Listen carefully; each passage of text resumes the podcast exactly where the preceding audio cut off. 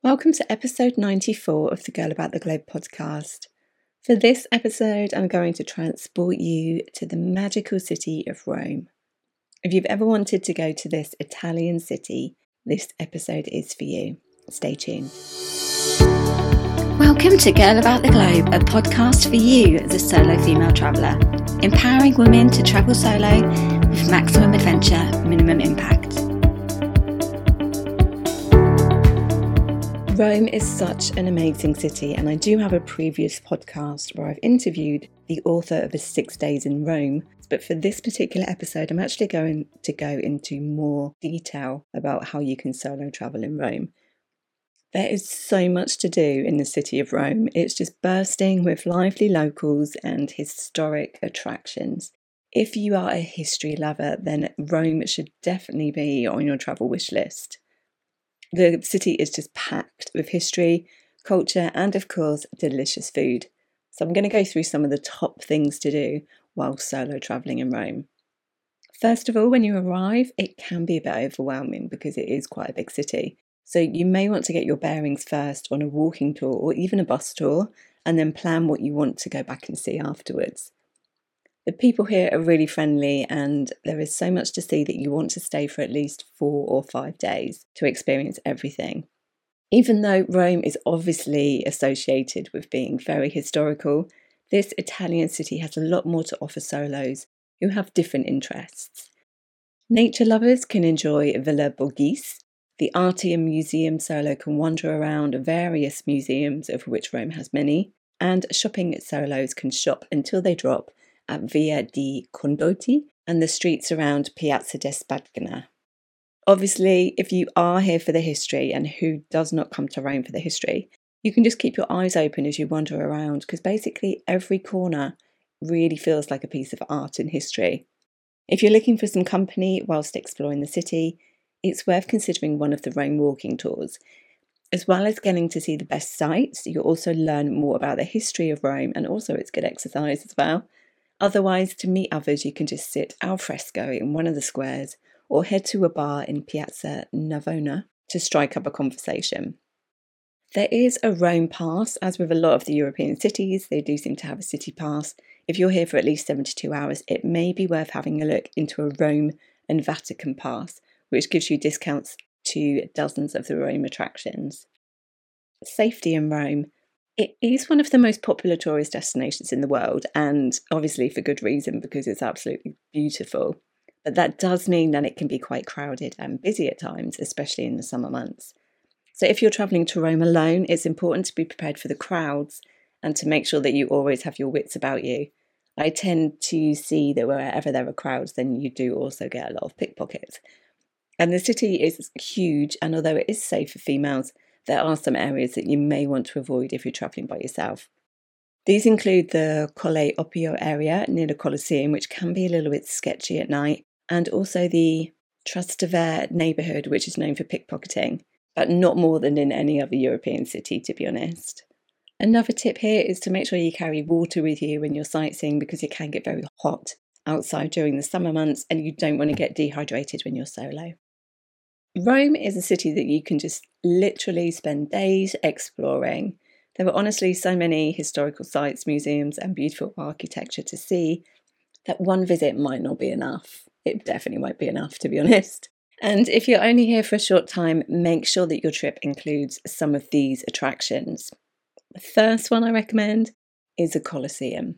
And you cannot go to the great city of Rome and not drop by the Colosseum. The Colosseum is an ancient Roman amphitheatre that was built in the 1st century AD. It's one of Rome's most famous landmarks and a must visit for any traveller to Italy. Not only will you be able to walk around the magnificent stone structure that was built in 80 AD, you can even have a selfie with a gladiator.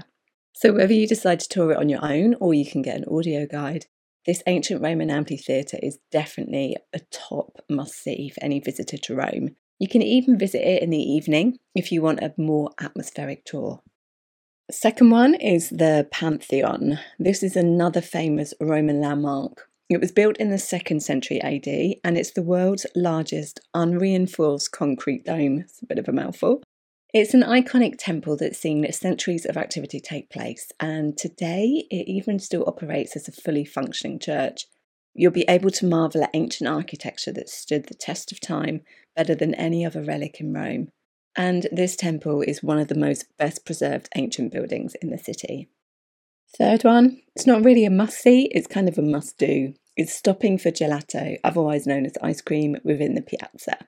A well known meeting point for Roman locals is a place called the Piazza Navona, and it's alive with street artists, performers, and musicians day and night.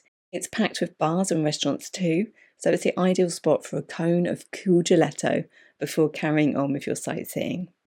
Number four is to stroll through the Roman Forum. The Roman Forum was once the centre of ancient Rome. It's where the politicians, philosophers, and other important people met to discuss issues that affected their society. This archaeological area is home to some of the most important ruins from ancient Rome, including former important government buildings.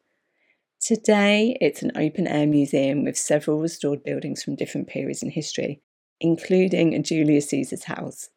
There are also some remains from when Emperor Nero ruled over half a millennium ago. It's a fascinating archaeological site and it's a must see attraction for history buffs.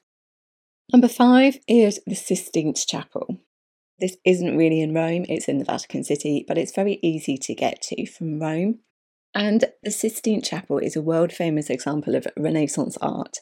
It was constructed between 1473 and 1483 and it's seen the likes of Sandro Botticelli, Pietro Perugino, and Michelangelo grace its hallways to leave their mark. This tiny country is home to some of the world's most famous religious sites, including St. Peter's Basilica as well as the Sistine Chapel. It's a good idea to pre book your Vatican tickets whilst you're in Rome as well. Number six is get a taste of Italy in the markets. Rome has many different markets, especially if you're visiting here on a weekend. Campo de' Fiori is famous for its flowers, and you can also interact with the locals at this beautiful market.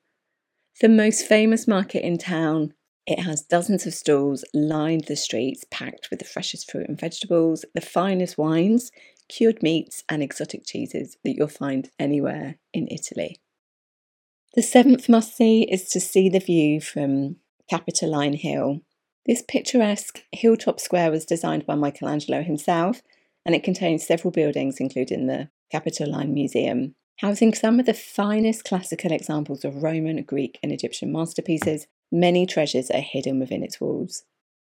Another must do, rather than a must see, is to meditate in the local gardens. There are plenty of parks around Rome for you to seek solitude away from the hustle and bustle of the crowds. And one of the best is the extravagantly designed and perfectly pruned gardens of Villa Borghese. As well as housing a museum of fine arts, this park in the centre of Rome offers great views of the city. Number nine, which actually deserves to go a lot higher in this list, is see the Trevi Fountain. So let's not forget that you're in Rome, which is home to one of the most famous and beautiful fountains in the world. No trip here would be complete without a visit to the Trevi Fountain. It's located in the heart of Rome. It was built in the 18th century and it's a must see for any visitor. Tradition has it that if you throw a coin into the fountain, you'll be sure to return to Rome. So make sure that you throw a coin into the fountain whilst you're there. I definitely did, and I have not been back to Rome yet, but it is on my list. Number 10 is the Spanish Steps. The Spanish Steps are another popular tourist attraction, and for good reason because they're absolutely beautiful. The steps lead up to the Trinità di Monti church at the top, and on any given day, you can find people sitting on them or posing for photos. If you're looking for a great view of the city, this is the place to go. I also knew of a couple who were sitting on the Spanish Steps in Rome and didn't even realise they were the Spanish Steps. For Rome tours, walking tours are ideal for meeting others, and you can get a free walking tour Rome. It gives you a good overview of the city, and this particular tour runs twice a day, one in the mornings and one in the afternoons. It's free to join, with free walking tours, if you haven't been on one before, you donate what you think the tour was worth at the end. The tour lasts up to three hours and it gives you an insight into the core of Roman history. It's also suitable for wheelchair users. As I mentioned before, the bus tour, which is a hop on, hop off Rome, It's a good way to see the city and just get your bearings as well if you don't want to walk. You can generally get a 24, 48, or 72 hour ticket and you just hop on and hop off whenever you like. And because you have an audio guide on the bus, you learn about the city with the commentary that you're listening to. The bus takes you to iconic sites such as the Spanish Steps and the Trevi Fountain. You could even just do what I normally do, which is stay on it for the whole duration and go round for the full two hours and then decide what you want to see and then get off next time. I also recommend Get Your Guide. They help you find top rated activities and day tours. You can choose from a Colosseum tour, a street food walking tour, or an iconic sites twilight walking tour. They use local guides, and the platform covers every single activity that you can possibly do in Rome. Usually, when I travel solo, I don't really go out that much at night. But in Rome, there is plenty to do at night. So, obviously, you've got all the restaurants and the bars to choose from, and the wine is great everywhere. You could just choose a seat outside of a bar or restaurant if the thought of venturing inside one of the small bars is a bit too intimidating. Lively areas at night are Trastevere and Monti, where you hopefully will meet others if you're a sociable person yourself, enjoying an aperitivo. You can also take a guided tour of this area at night if you feel more comfortable. If you're into partying, you should head to Testaccio, which is famous for its clubs. It's also an area that's popular with students. You'll also find nightclubs within the business district of EUR, which is an area of the city where a lot of the locals go to. Another option, if you're not really into bars, restaurants, and clubs, is just to take a stroll through the streets to admire all the beautiful architecture. Evening walking tours are a good idea if you don't feel comfortable doing this by yourself. And if you're looking for something a bit more active, there's always live music or dancing happening somewhere in the street. If it's culture that you're into, how about stopping by the famous open air amphitheatre for a spot of ballet or opera under the stars? You can also buy tickets in advance for the best performances. Or you can also enjoy a private opera show on one of Rome's most famous rooftops. Where to eat and drink in Rome. As with most cities, you'll find the more touristy restaurants within the centre, so venture out to the neighbourhoods and look for where the locals are eating. Gusto is a good restaurant in the heart of Rome. It's open from morning till night, and you can stop by for breakfast, lunch, and dinner. You'll find vegetarian restaurants in the Jewish quarter, which is quieter and has a different atmosphere from the rest of the city. Coffee and desserts are amazing everywhere, and make sure that you have the ice cream when you're here too. Grom is a tasty ice cream parlour which has got several shops throughout the city. For drinks, you can head to Piazza Navona at night for a glass of vino or two. And if you venture further, Bar del Fico is a very cool cafe bar where you can enjoy a drink in the European bistro or step into the internal courtyard for more culinary dishes from Rome. It's also just a short walk from here to Campo de Fiori, which is a well known area for drinks and nightlife, and there are several bars in the square to choose from. Something I'm never sure of when I travel solo is tipping, especially when you're by yourself. So, tipping in Rome is not really mandatory, but it is always appreciated. Restaurants typically add a service charge to the bill, so you don't need to worry about tipping your waiter unless you feel like you really want to. However, if you do tip, then it's customary to leave between 5 to 10% of the total bill. Accommodation in Rome, there are plenty of accommodation choices to choose from, whatever your budget. So you can find hotels for all different budgets. There's apart hotels and also hostels, and there's also Airbnb. Good areas to stay in are the centre of the city as well as Nomentano, Monti, Trastevere, or Prati. And if you're looking for recommended accommodation, there's recommended accommodation by other solo female travellers and myself on the Solo Travel in Rome guide. If you're wondering how to get around Rome, because there's so much to see, it is really worth planning what you do there to maximize your time. So you can figure out how to get from one site to another and which areas you want to spend a certain day in. Obviously, if you've got data, Google Maps is great because it helps you plan out your route and it tells you all the different public transport options from getting from one place to the other. The best way to get around Rome is either by walking, if you don't mind walking, or taking the subway. So the Rome Metro is a great way to get around the city and it's really easy to use. It covers all of the major areas and there are three lines A, B, and C. They interact at Termini station in the centre of Rome. The tickets are valid for 100 minutes once you've activated them, so make sure not to activate them until you're actually on the metro. And then, if you are going to an area that doesn't have a metro station, there is also a bus system.